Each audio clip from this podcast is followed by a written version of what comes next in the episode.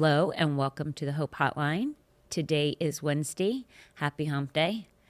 It's going to be a good day. Life is good. It's been a crazy week, crazy good week, not crazy Yeah. bad week. Yeah. It's been. Uh, I'm telling you right now. Uh, pop up that uh, the save the date. Okay. Like, I'm like so stoked. Check this Oh. out. Ooh. I didn't even know about this. Did you create this? I did. I'm just telling you guys, I am so stoked. This is like, I'm so excited. we have so many good things coming up. Um, you did, we got to post this, but um, we are at 334 registered for the conference. And then there is a breakfast. You'll see it on Friday morning, the 25th.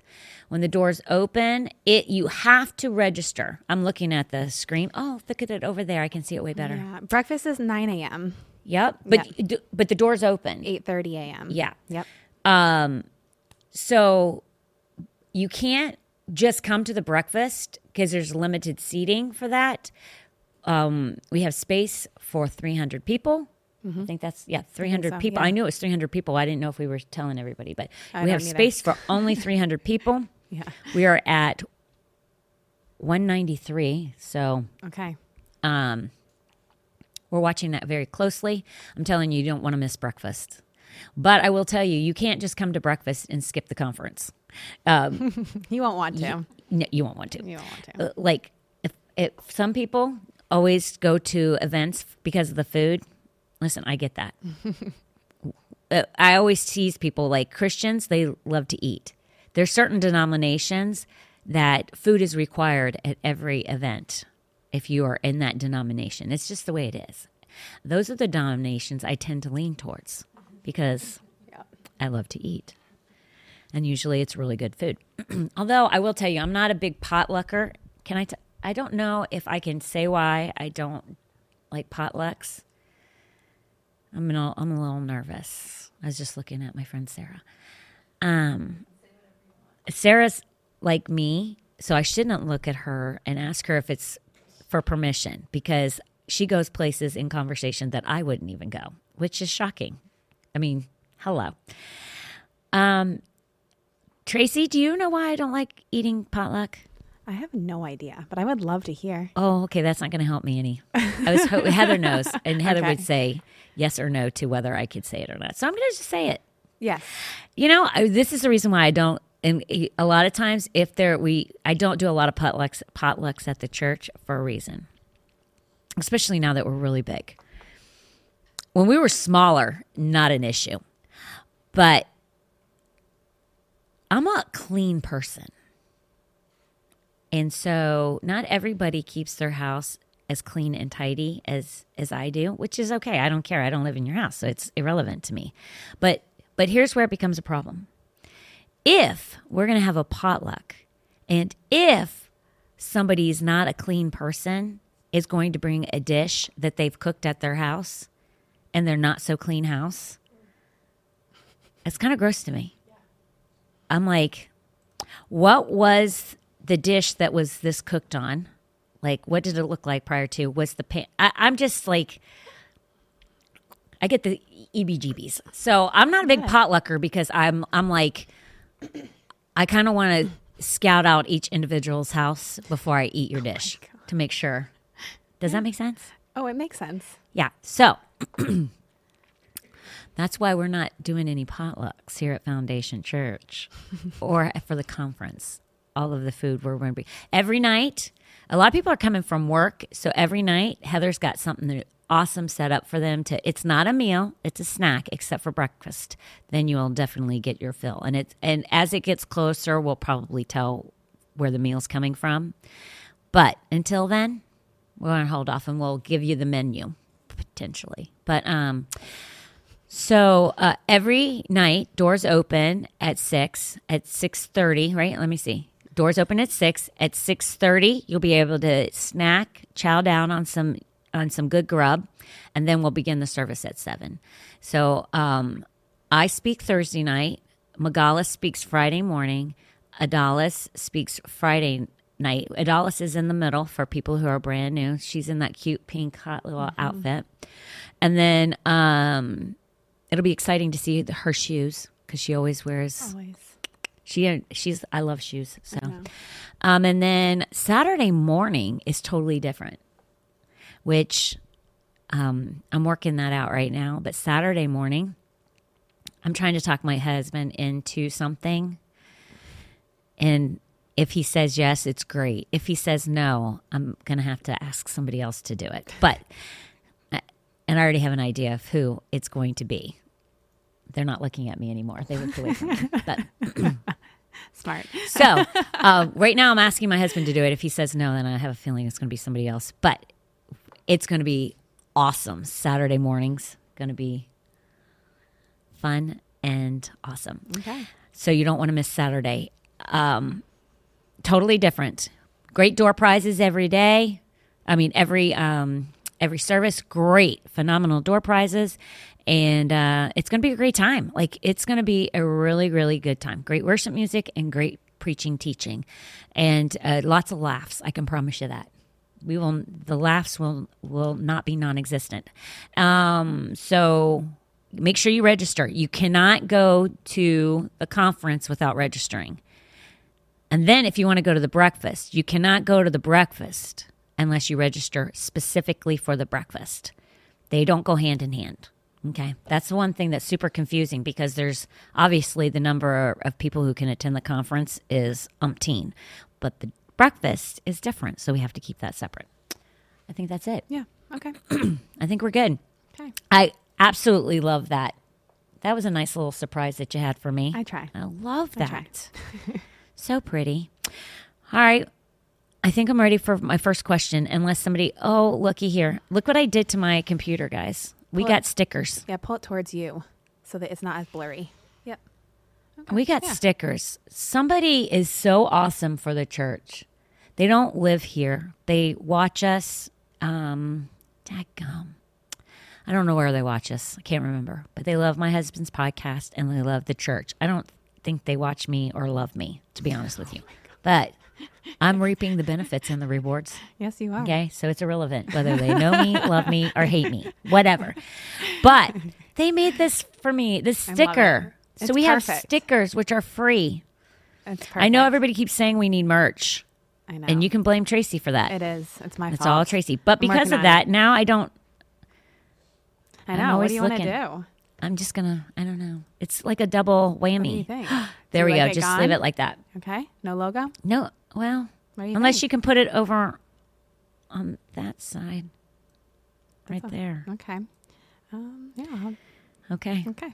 So yes or Whatever. no? Um. it- so do you want it on the side it was on? Otherwise, I've got to ask my No, I want it. special Oh. friend.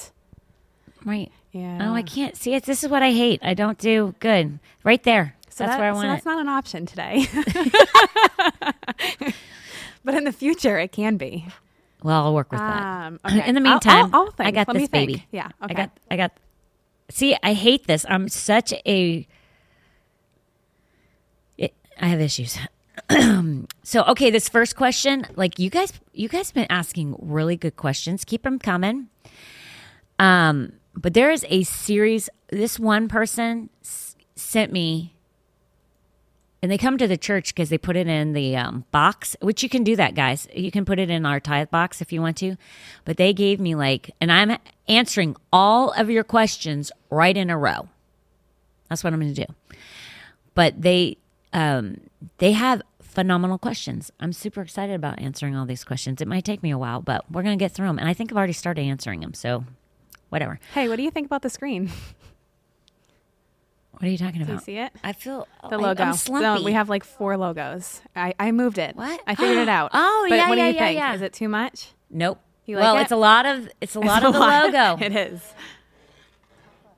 but I'm okay with that. Okay.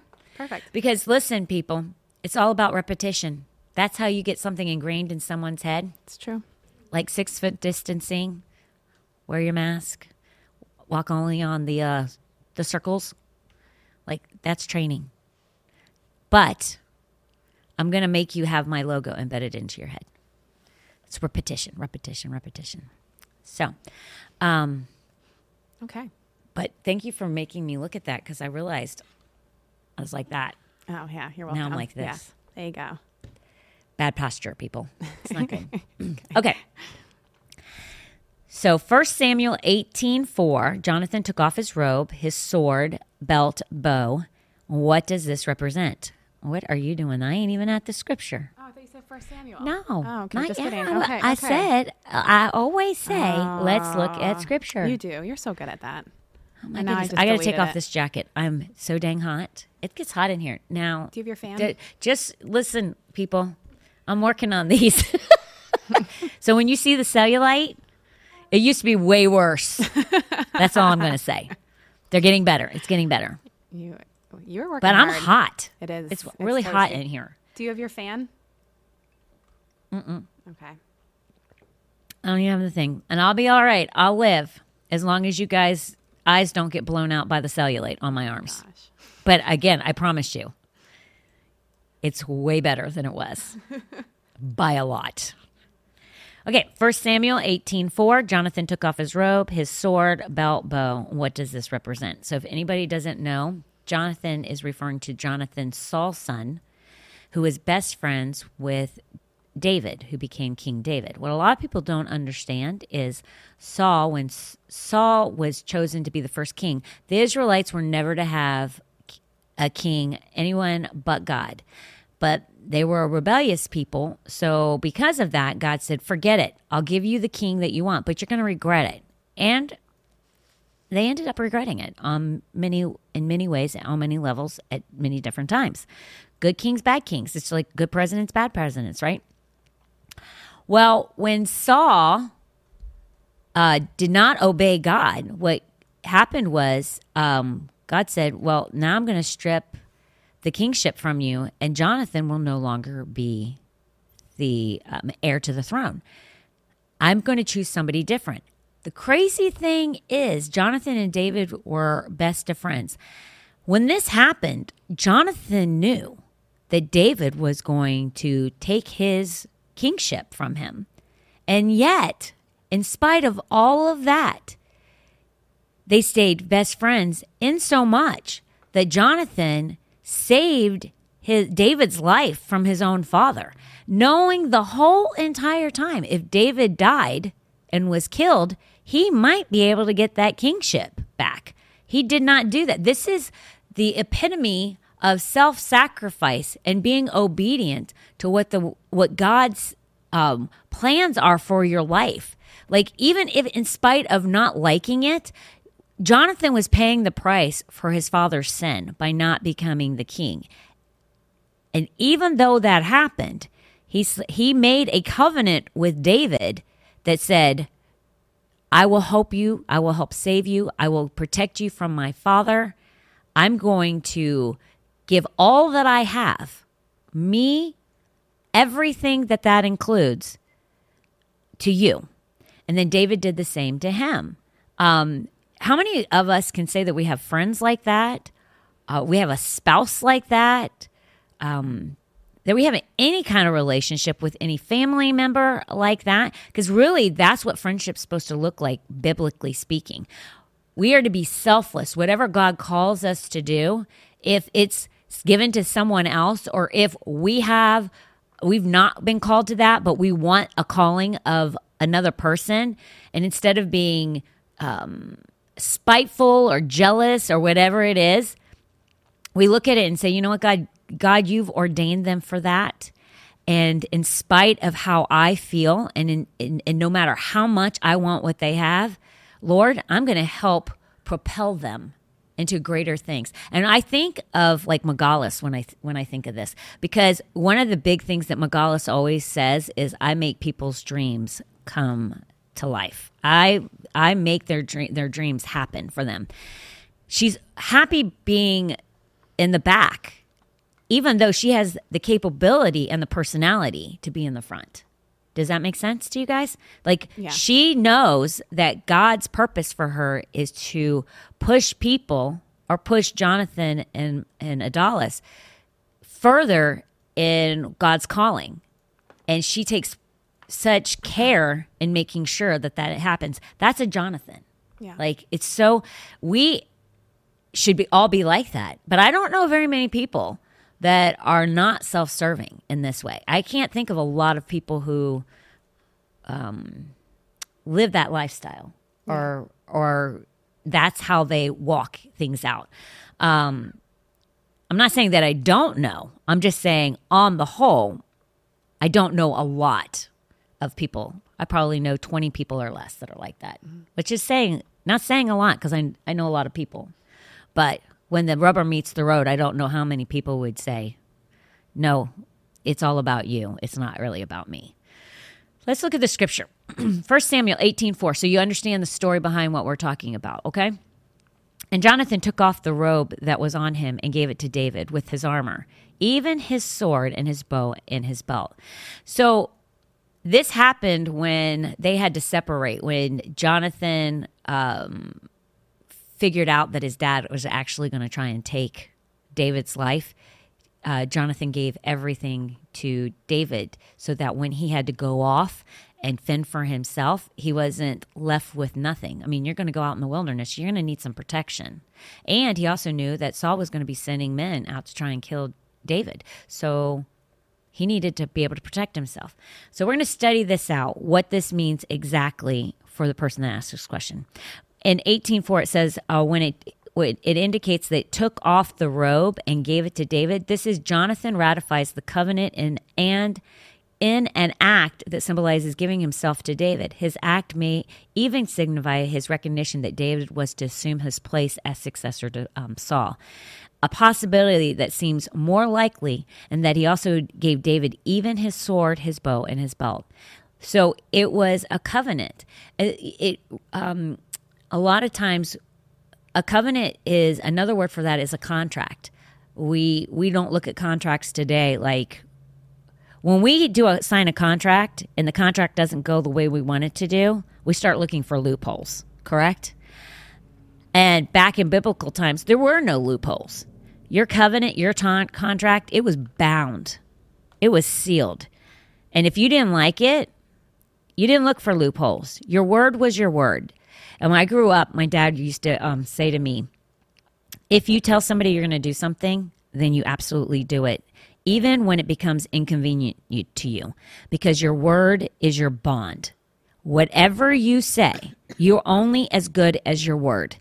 And I have had that repeated to me in my head so many times when I've wanted to go back and tell somebody I can't do that because I didn't want to do it. Um, I may have said yes, I would, but then I was like, gosh, I, you know, the day comes and you're like, I just really don't want to do that. I rather eat nails, you know? But the thing is, is you're only as good as your word. Let your yes be yes and your no be no, is what the word of God says. So that's what was so, um, I want to say, um, compelling about what he did because it totally took him out of the equation of being the king and having any chance because he made this covenant in this contract. And by doing those things, he basically said to David, I'm going to help save your life and I'm going to help make you the king of Israel.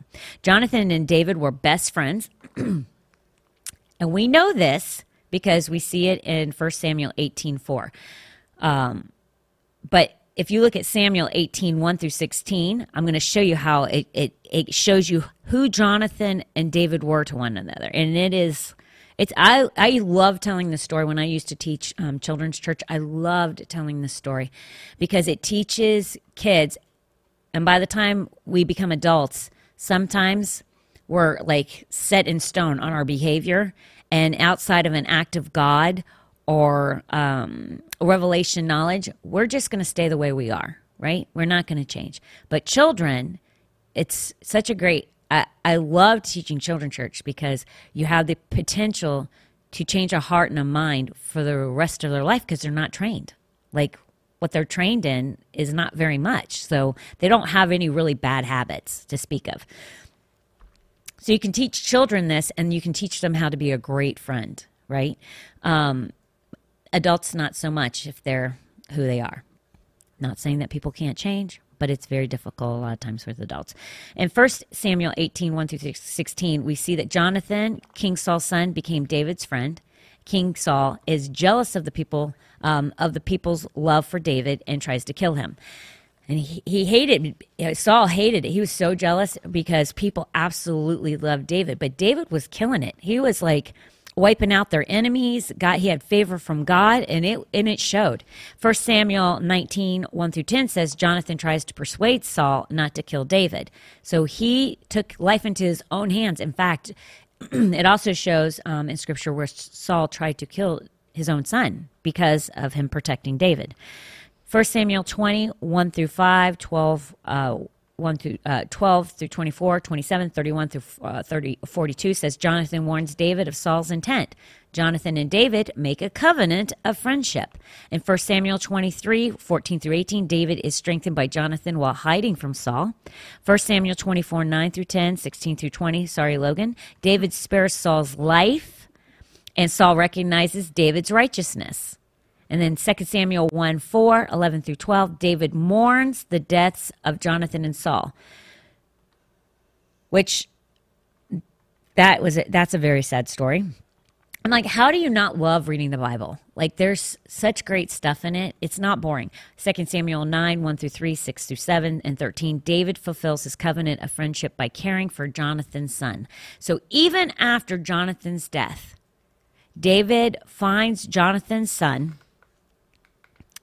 um, which was a feat in and of itself, how that all came about. But he takes him in, and every day, Jonathan's son eats at his table. He lives um, and is well taken care of by David. Like some people, like if you're married, your covenant is until death do us part. And they people take that literally until death is. David was like his covenant was with Jonathan and he didn't just do it. After, he didn't just say, okay, my covenant's done. Jonathan's dead. He went beyond that and said, I will still honor that covenant by taking care of the only child that was left of Jonathan's because all of them were, were killed. Um, so it just speaks volumes about person's character, their level of loyalty. I think one of the things that we are missing hugely in the world today. I would say in the in the Christian world, but I say it even is beyond the Christian. Uh, I mean, it's in the world today. It should be in the Christian realm, but it's lacking big time. Is loyalty, loyalty, um, being a person of great character and follow through. I think we're missing that monumentally because it's always what feels good. We come from a, a, place of if it feels good, do it. But loyalty isn't like that. Loyalty, even when it doesn't feel good, you stay loyal no matter if the person hurts you, offends you, or bothers you. You work through that if they're your friend. That's what being loyal is. Does that make sense? Yes. Yeah. I mean, and I just think we're lacking it. We just um we just say what we want to say and we do what we want to do. And people have to deal with that and suffer the consequences by people's actions. And I get that, but at the end of the day, there's something to be said too for being a loyal person and not saying what you want to say and doing what you want to do and being who you want to feel like being. Just, you know what I'm saying? Yeah, yeah. Like there's so many times I want to say things, mm-hmm. but I don't because, first of all, I call them my friends, so I don't do that. Mm-hmm. But I'm thinking of a situation right now that happened several weeks ago where I, somebody I adores loyalty is in question for me. Mm-hmm. And I will not turn my back on that person. I'm not turning my back on them until they've proven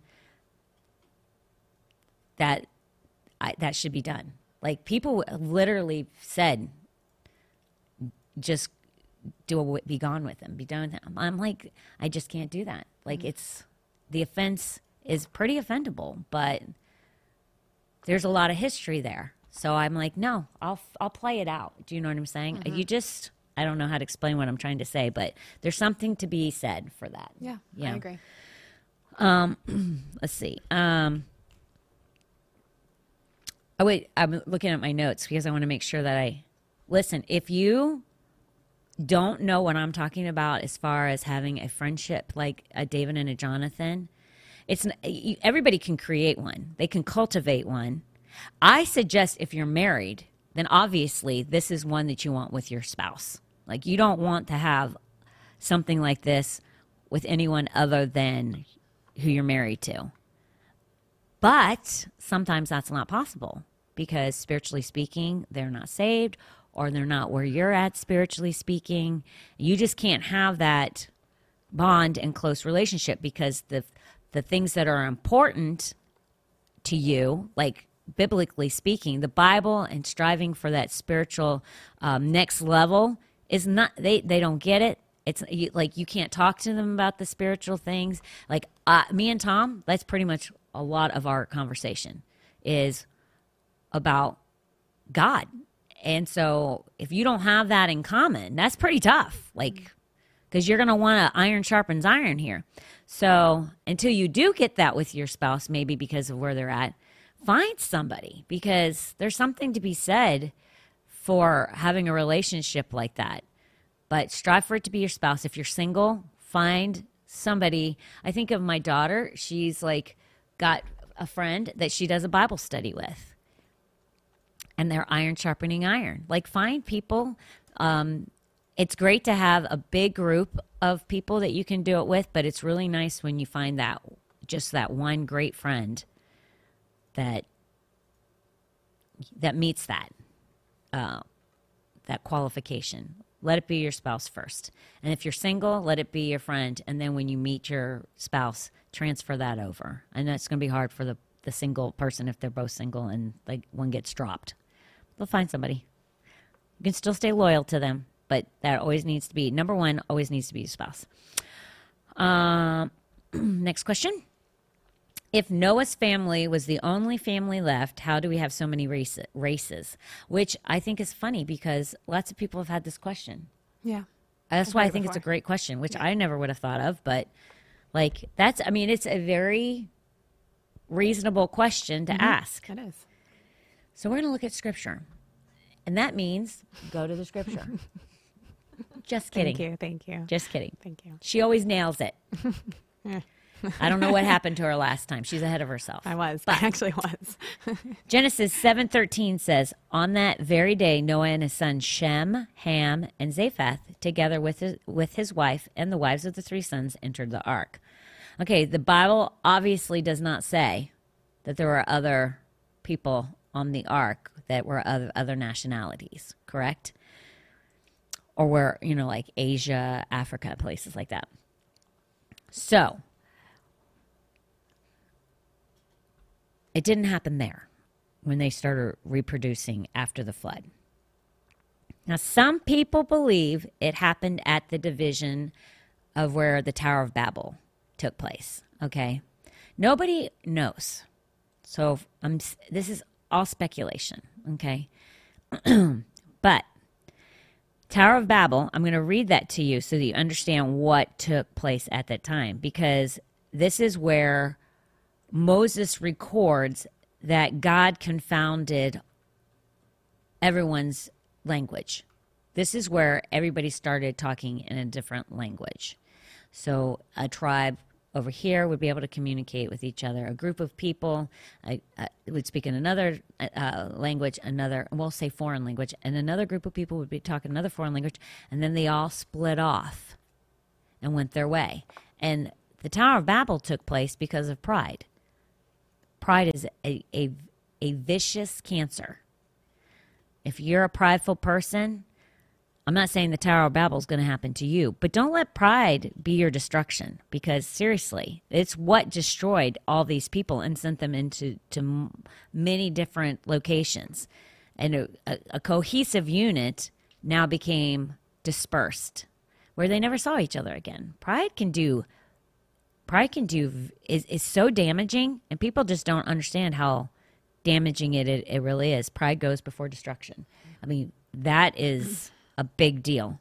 So if you're a prideful person you might want to get rid of it because you don't want you don't want what's coming for you Genesis 11:9, the Tower of Babel. Now the whole world had one language and a common speech. As people moved eastward, they found a plain in Shinar and settled there. They said to each other, "Come, let's make bricks and bake them thoroughly." They used brick instead of stone and tar for the mortar. Then they said, "Come, let us build ourselves a city with a tower that reaches to the heavens, so that they may make a name for ourselves." Pride. Otherwise, we'll be scattered over the face of the whole earth. But the Lord came down to see the city and the tower, uh, and the tower the people were building. The Lord said, If, as one people speaking the same language, they have begun to do this, then nothing they plan to do will be impossible for them. We are really smart people. We just don't use all of our smarts. I mean, seriously, if if God said, if as one speaking the same language they have begun to do this, then nothing they plan to do will be impossible for them. We're we're a very smart people. It just shows to show you how great God was to make us the intelligence. Now, I don't operate in that intelligence, okay? I'm just going to flat out tell you right now, which some of you already know. But I'm just saying, if we tapped into all that brain power, dear Lord, there ain't nothing. Like he said, there's nothing impossible. Mm-hmm. We just all don't tap into that brain power. Come, let us go down and confuse their language so that they will not understand each other. So the Lord scattered them from there over all the earth, and they stopped building the city. That is why it is called Babel, because there the Lord confused the language of the whole world. And from there the Lord scattered them all over the face of the whole earth. So, when he scattered everybody, so what people believe and I'm not saying that this is the case because I, I, seriously, I have, I have no idea myself. Like, I have no idea.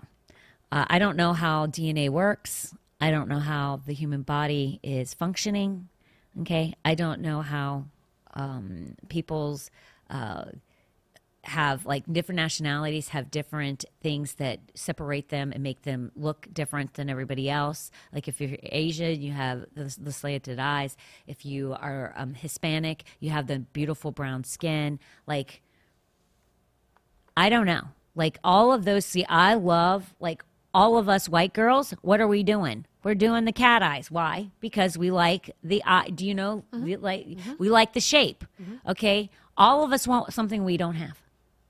All right. Um, I, there's something beautiful about every race that makes them special, right? Mm-hmm. Um, and and so for me, God knew what He was doing when He made people look so different, and when He made them look different, their uniqueness makes them beautiful. So I don't know how all that happened. I don't know if because if you're in Africa, you're the the sun is so strong that it browns the skin, makes it darker. I don't know how that all works, but what people believe is when they were scattered all over the region, then that region changed their gene pool. Okay? Now again, I don't know anatomy.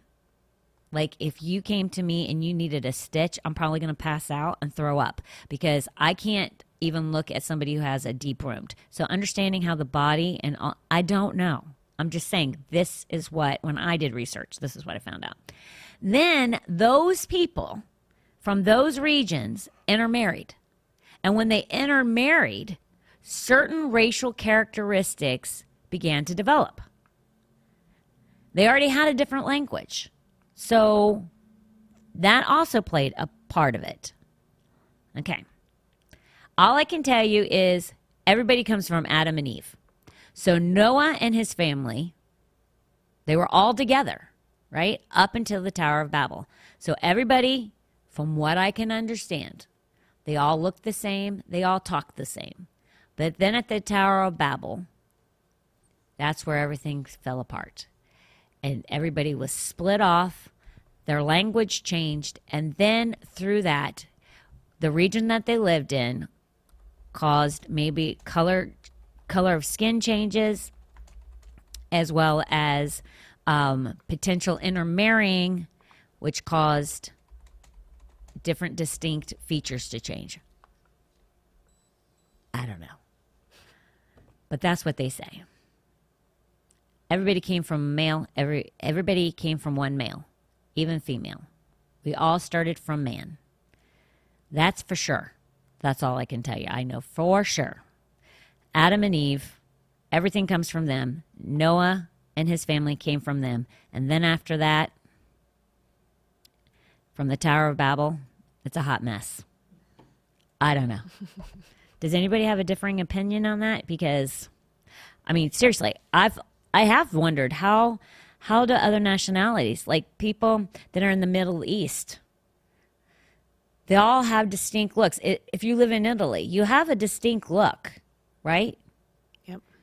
Um, people used to think I was Jewish because I had a big nose. I don't have the big nose anymore, but they thought I had a big nose. So everybody would either say, "Are you Italian or are you Jewish?" Yep. Because people have distinct fe- features, It's true. and but I don't know how they got them outside of maybe that. It's interesting. It is super interesting.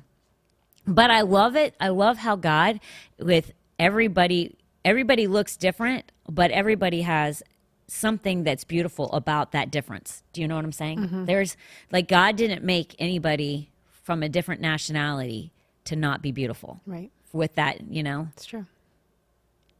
which it, that's that's pretty it's like no fingerprints the same like god is he's amazing and how he does things Yeah. you can find pre- pretty much you can find beauty in anything if you want your eyes to be open to it mm-hmm.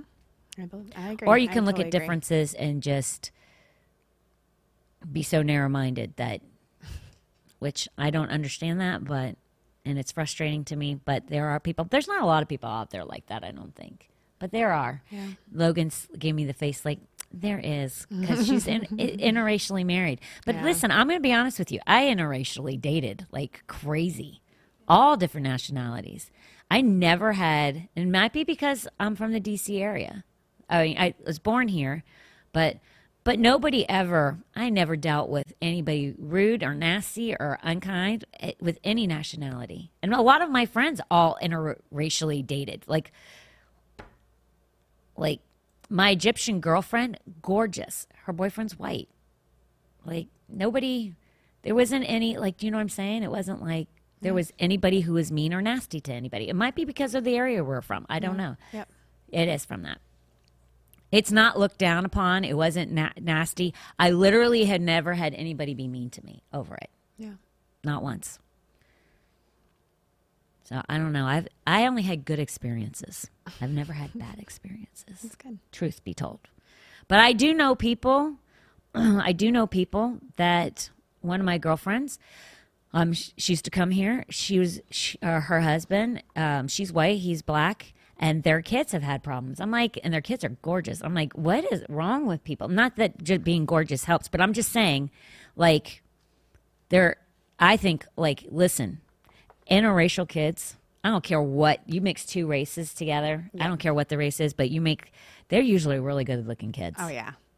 I don't know Agree. why that is, but Cutest. it's very rare you meet one that's eh.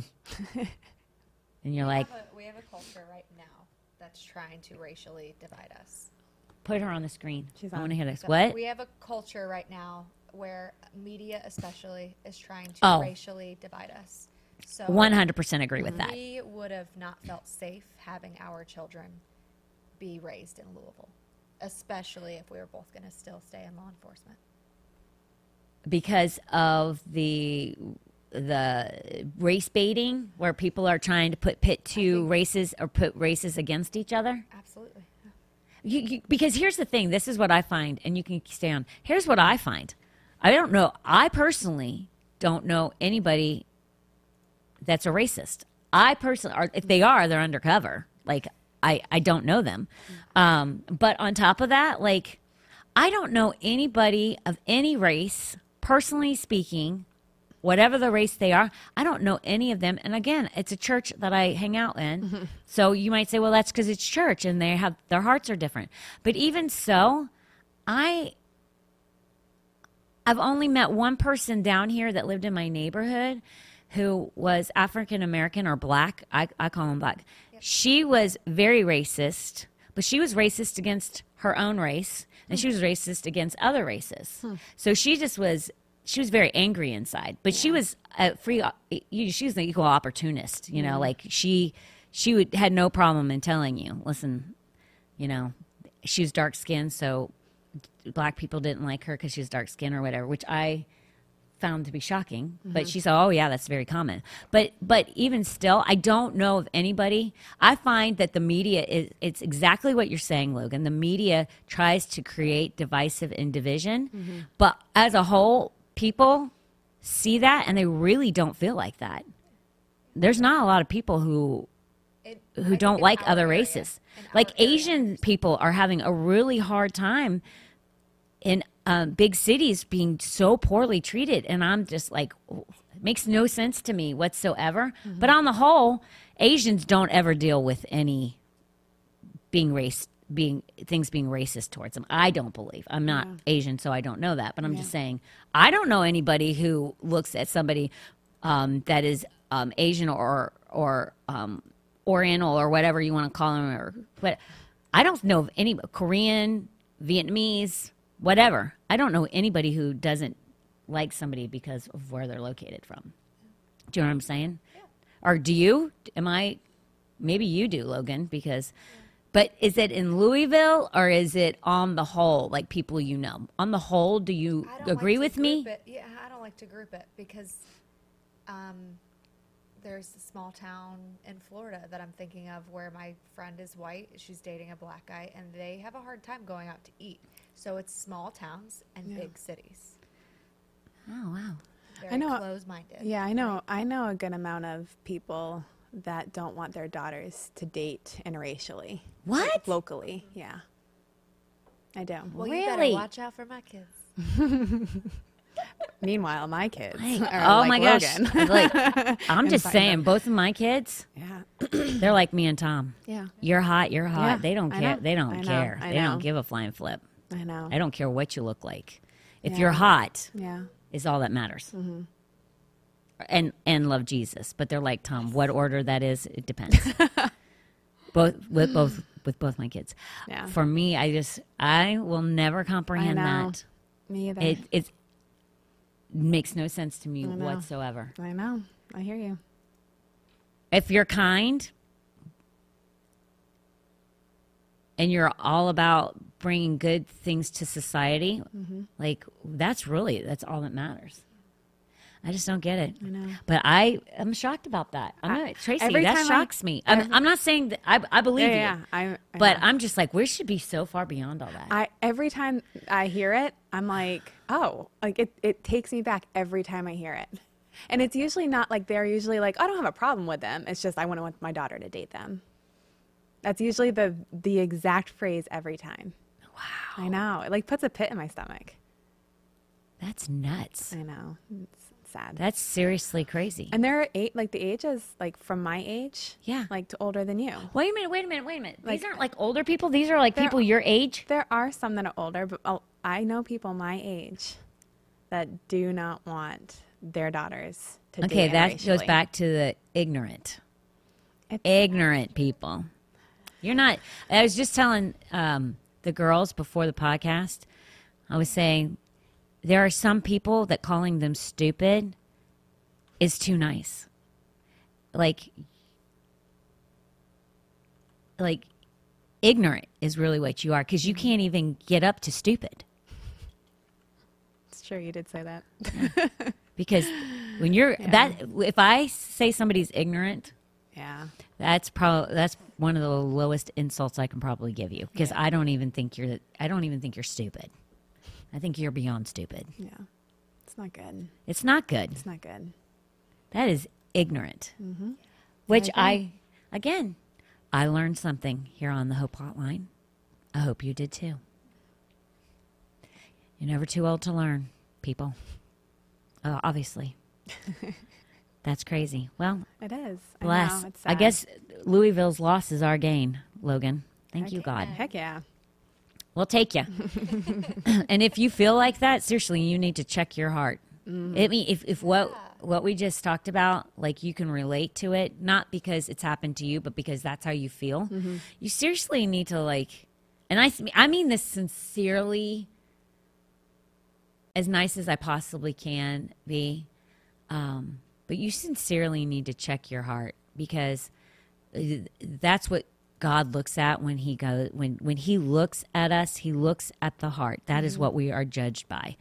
And I will promise you, if he's looking at you and that's your heart, you're a big disappointment and that would not be something that I would want to be judged on. And it's not worth it. Like embrace people, embrace their differences. I'm not saying if they're out sinning and they're doing things that are like violent or um, inappropriate, things like that. If they fall out of the, the lines of being Christ-like, I'm not saying to embrace that behavior. What I am saying is that just because you have a different skin color, just because you have different um, facial features.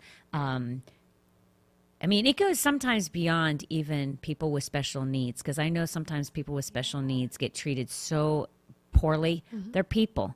I remember a story. I, I read a story where this um, this person was incapacitated. They, at a very young age, something happened to them, so they couldn't speak, they couldn't function, they could not do anything on their own at all. But what they, no one knew was is they understood every their brain Yeah. worked completely like a normal individual. And this person, God healed them. This is the crazy thing. Wow. They were healed miraculously. And what the mom didn't know and the family didn't know, and the mother did most of the care, what they didn't know is that he could understand everything that they were saying throughout his whole entire incapa- inca- incapacity. And the mother would scream, I just wish you would die. I just wish you would be gone. You're a burden to society, and things like that. Mm. Okay, he couldn't function, so no tears, no nothing, right? But there were moments where he was like, I am a burden to society. People mm-hmm. don't understand. Like, words mean something, they are powerful. And when he was miraculously healed, he was able to tell his family these things. There was such heartbreak for them, it, which God is good because the whole family was healed and the relationship was not that it needed restoring because he didn't harbor any any ill eh, ill will. He understood the weakness of the family and having to care for him. Mm-hmm. But that was good on his part because he saw things that maybe we as people don't. So all I'm saying to you is you don't understand mm-hmm. and you don't know how someone feels. And I'm not saying that people should be victims Right. or play the victim role. Okay, I hate that. But at the same time, don't make them be victims. Right. Don't help the process. Yeah. Do something about it and be a great product of society that no matter what the person looks like, no matter how they um, look different, some people missing limbs, they serve their country. They helped you. They're in a wheelchair. They can't do things. Don't resent them and be angry because um, they're not moving as fast as you feel like they should move and they don't wear a hat so you don't know they serve their country and that's the reason why they lost the limbs. Do you know what i'm saying? Mm-hmm. Mm-hmm. Always be thinking like i don't know this person's situation. I don't know what what it is is but you know what? They're a human being and they need to be treated as a human being. So Yep. that's it. I feel better. Good. next question. Asking for forgiveness every night in case i've done something wrong. Is that okay?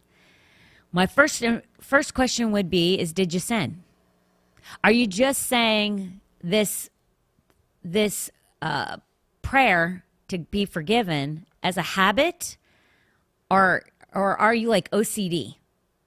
Like, are you afraid that if you die that night, even though you've done nothing, that if you don't say this prayer, you're going to die and go to hell? It's crazy. And there are a lot of people who walk around with obsessive compulsive um, habits. It's not good. It's not good at all. The only reason you ask and you repent is if you sinned. And trust me, if you don't remember a sin that you committed, God looks at the heart. He's not going to say, You forgot that one. No, that's not how it works. He looks at the heart. He knows whether you meant or you didn't mean to do it. He also knows whether or not you would have asked for forgiveness or you wouldn't have asked for forgiveness. Yeah, you got to you got to give God some some credit here. Like you cannot be fear-based and make all of your decisions based on I'm afraid to go to hell. Okay. There you got to trust that God knows your heart. He understands who you are and that if you sinned, he knows whether or not you have every intention to do it again or you really would never do it again do it again and you actually are very remorseful for that action. Maybe you maybe you forgot to say god forgive me because the day got busy and you went to bed you fell asleep and the next day you don't remember it all. Okay? That's where you got to give god some credit. He's a great dad. Uh, if you're a parent i don't know if this is a guy or a girl that wrote this but let's think about this. If your if your child did something against you right and you know whether they meant to do it or not, and you know whether they're going to do it again or not, then you base whether or not you're going to make them say they're sorry to you or not. God's the same way. He knows how you feel. You got to give, you got to cut him the same grace as, you know, you would your own child. Um, and he looks at you just like you do your child, but his love is better, his love is stronger, his love is wider, and his love is more pure.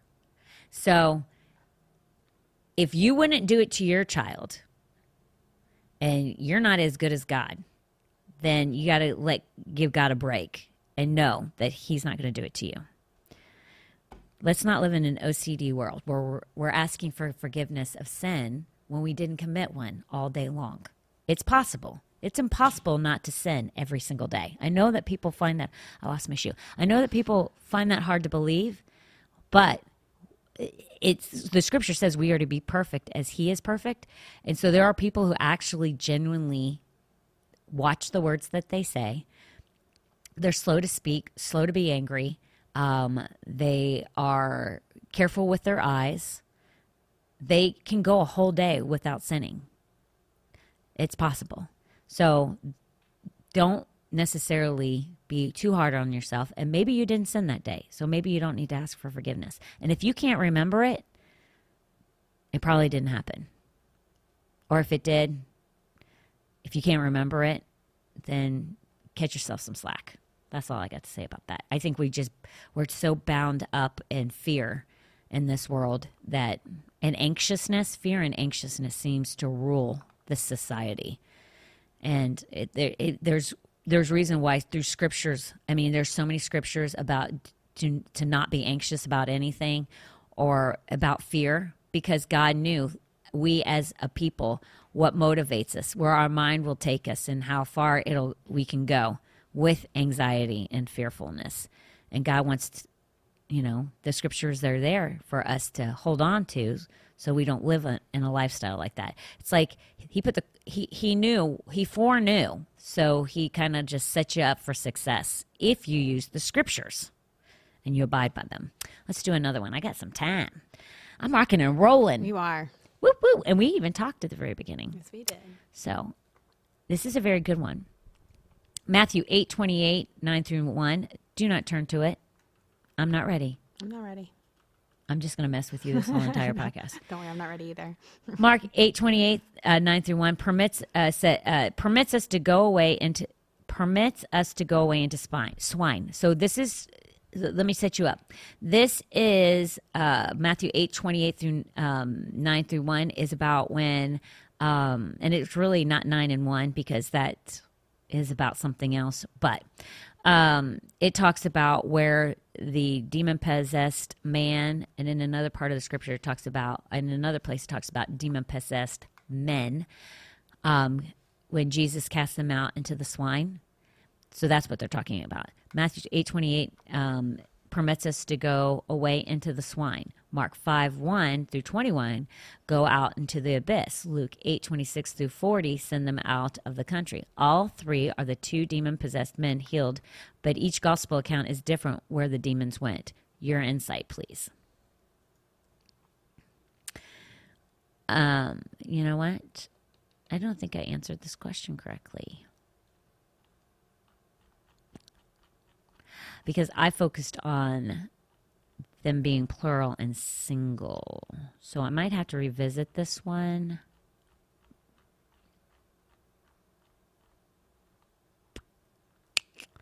I'm going going back to this one. I'll do this one on Friday because I'm going to check that out. I just realized I didn't do that one right. But never fear. I have another question. I come prepared. This one actually will take less time, I believe. Maybe I'm wrong about that. Let me see. It won't take less time, but we're going to still do it because I can I can go fast. Biblical restoration. How do we restore people that fail? I love this because you know what? One of the things that I treasure about my husband is he taught me something huge that I didn't agree with at first because I'm like a hard impressed. Once it's done, it's done. But he has taught me every person is redeemable and everybody should be able to be restored. And I used to be like, once you screw me over, I'm done with you. Bye.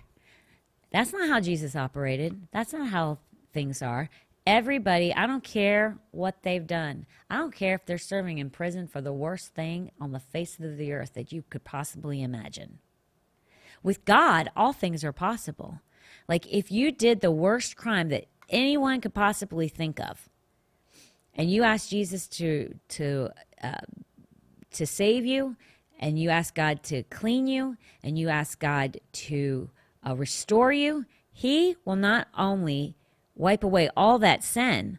But what he'll do is he'll retrain your mind and your heart and your actions and your carnal, carnality to be like him. So you'll be a new creature in Christ, just like the word says.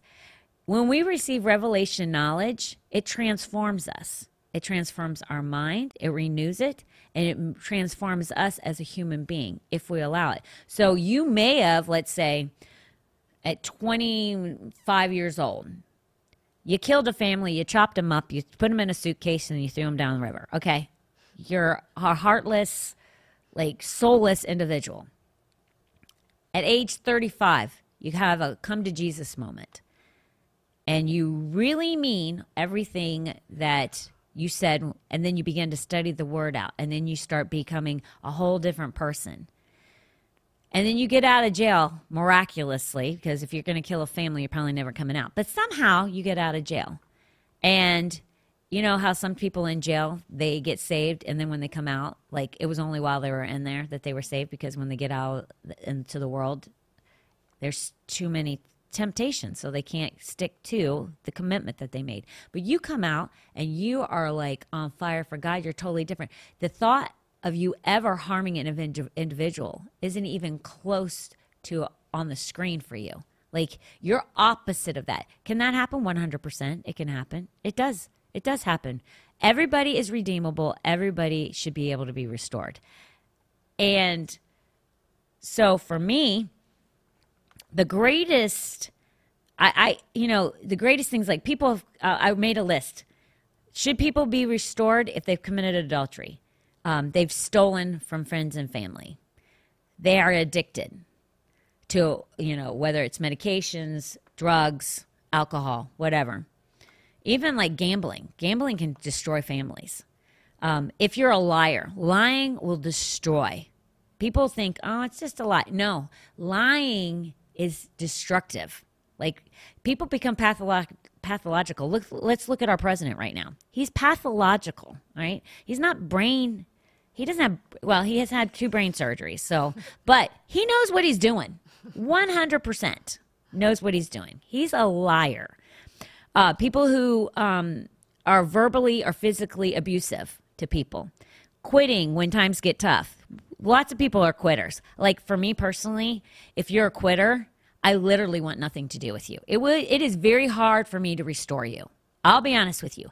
Quitting is so I might have a better chance of re, uh, of of restoring a, a a murderer than a quitter.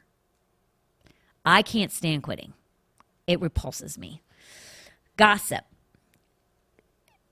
the and I'm just telling you the list goes on. But let's look at how Jesus dealt with failure. And there the story that is the best of the best of the best is Peter.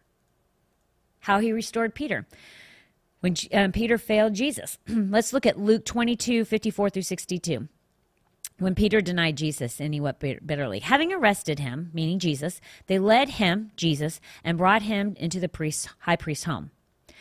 But Peter followed at a distance. Now, when they had kindled a fire in the midst of the courtyard and sat down together, Peter sat among them. And a certain servant girl, seeing him as he sat by the fire, looked intently at him and said, This man was also with him. But he denied him, saying, Woman, I do not know him. This is because Jesus told him he was going to deny, Peter was going to deny him three times. And Peter was adamant, I'm not going to deny you.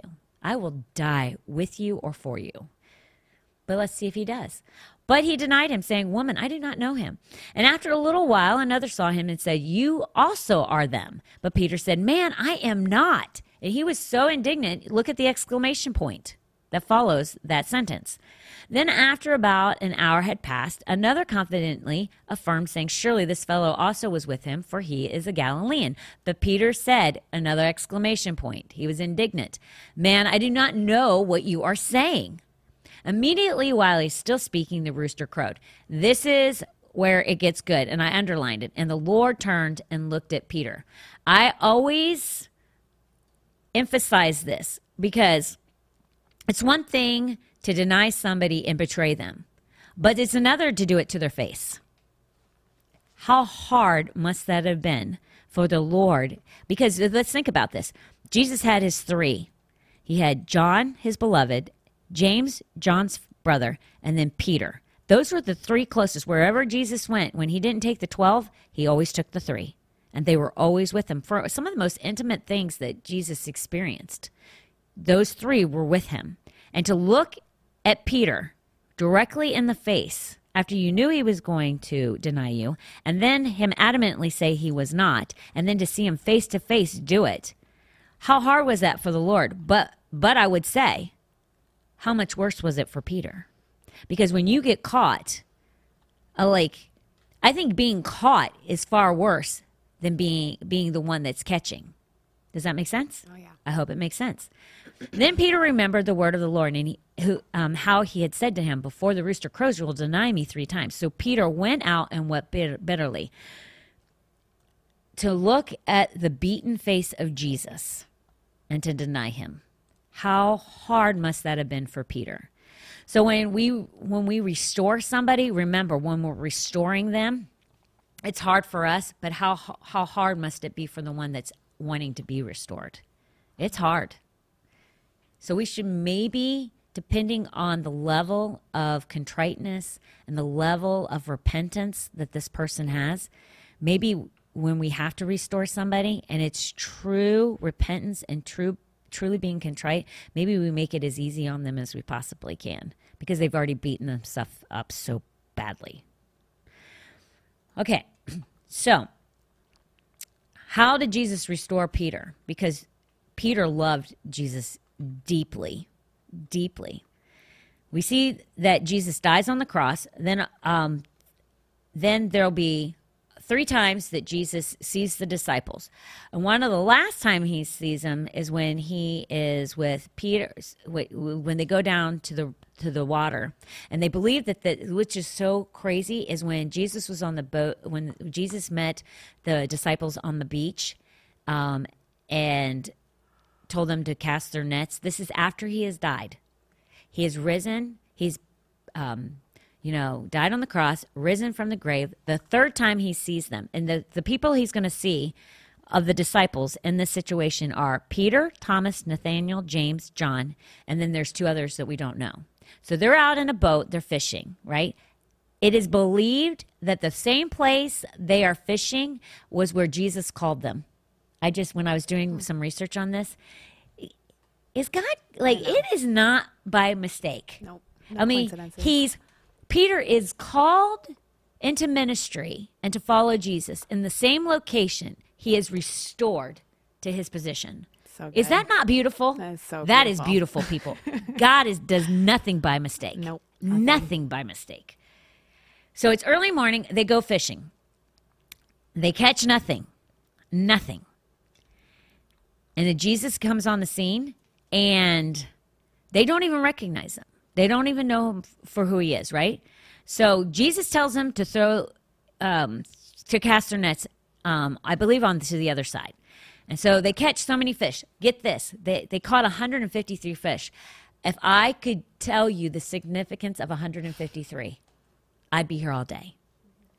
But everything is designed with God. That's why I say study, study, study, study, study. It is so important.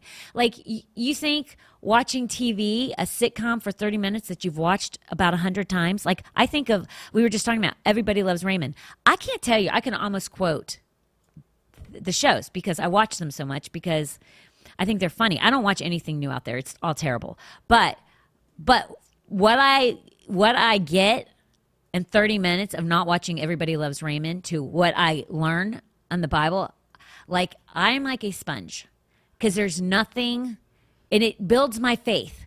When you mm-hmm. understand 153, you understand your value. Not because 153 tells me my value. No, 153 shows me how significant even the littlest of things is to God. So, if that thing that is so small is so significant to Him, how much more significant am I?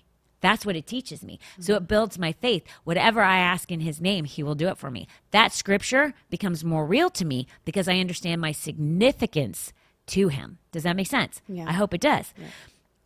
So when Jesus tells them to throw the, the, the net back into the, the water and they get so many fish, they now go, it's an aha moment. They're mm-hmm. like, we know who this is. Peter is so excited that it's Jesus that he jumps out, leaves the other guys to row the boats in with all the fish. I would have killed him. I would have been like, dude, you're a jerk. Get back in the boat, row this thing in with us. You don't get the easy ride, right? But instead, he jumps out out of pure excitement to see Jesus and he swims to Jesus. You would think that he'd be like, I don't know how he'll receive me. I don't know if he's going to reject me. No, he knew his value to Jesus. He knew who he was in Christ and he knew he knew his value, right?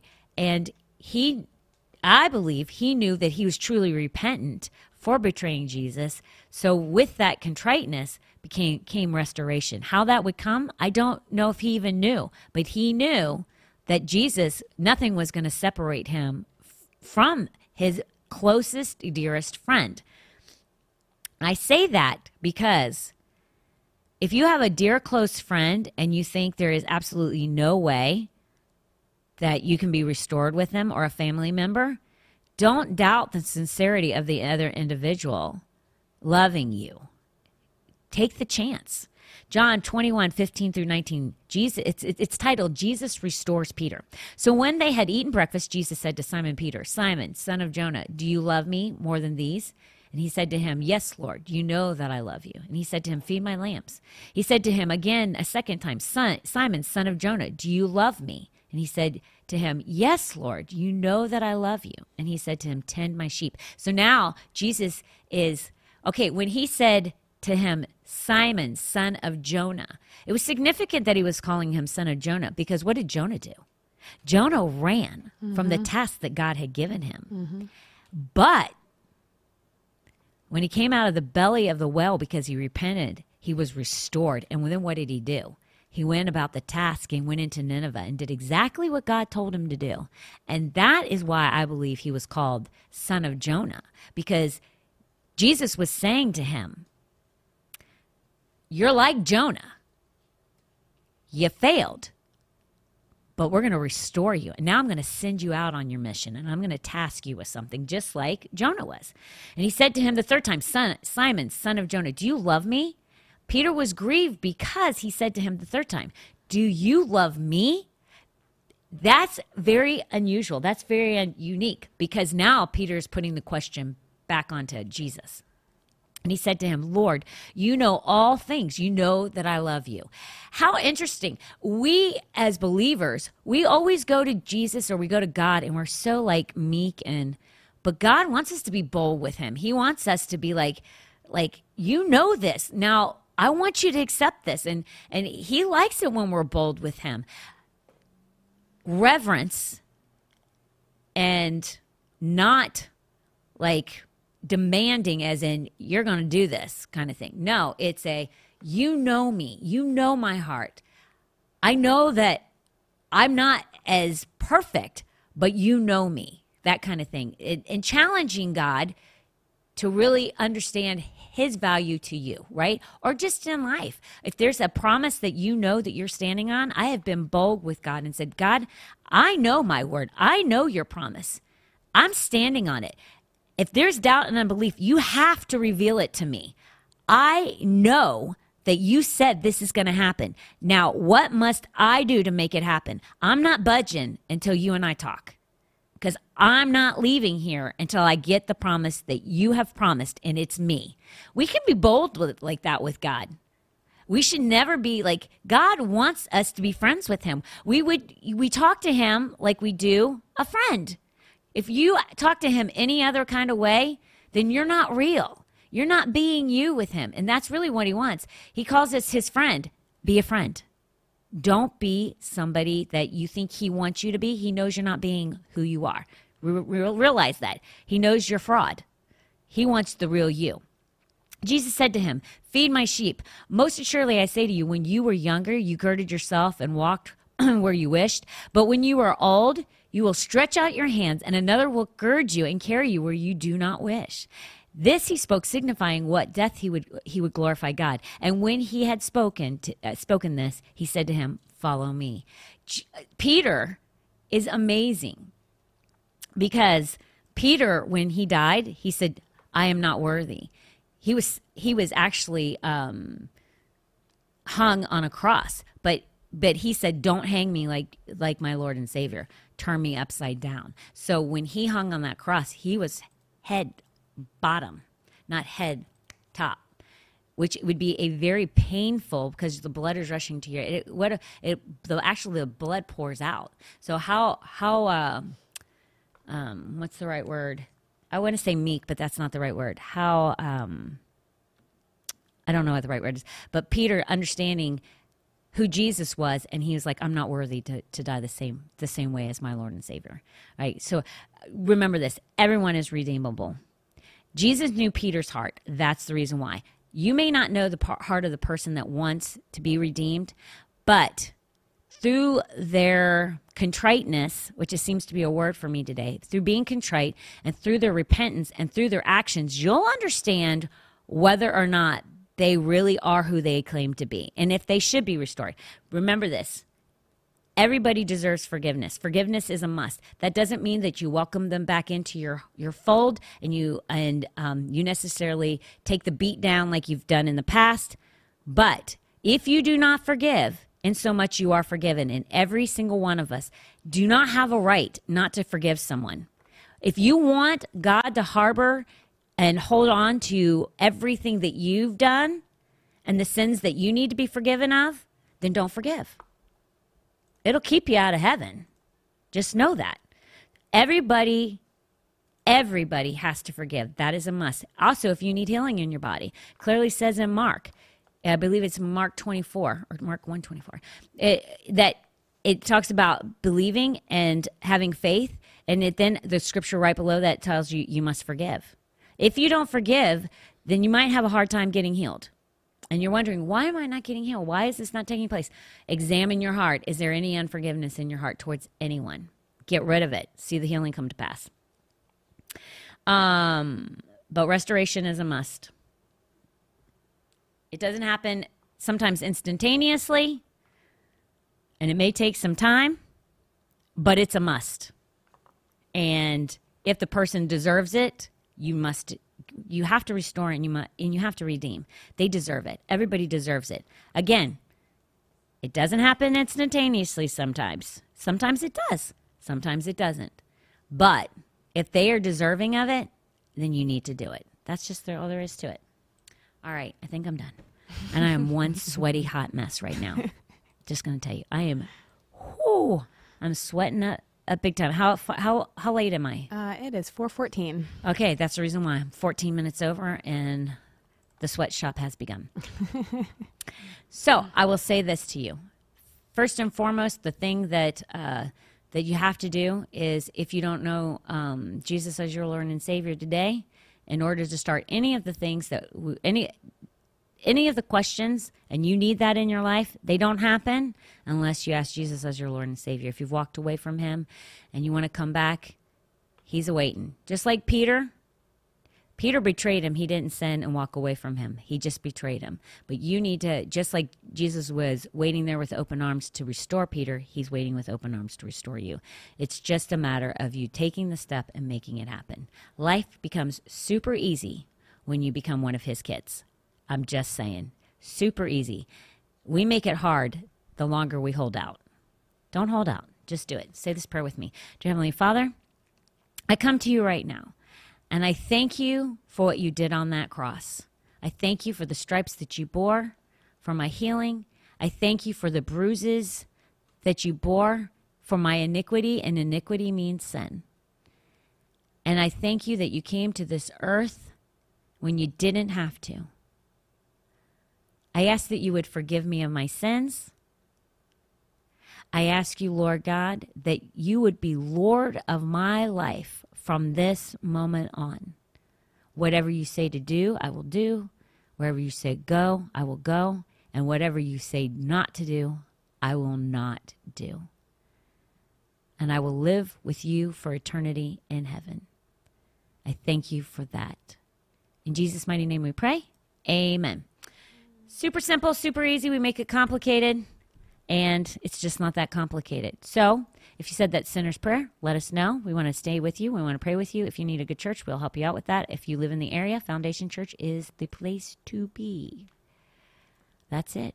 I will see you on Friday. Thank you for joining me, and I love you. Thank you for so much for tuning in. I wouldn't have the podcast if I didn't have you. Love you so much. Bye. Real talk.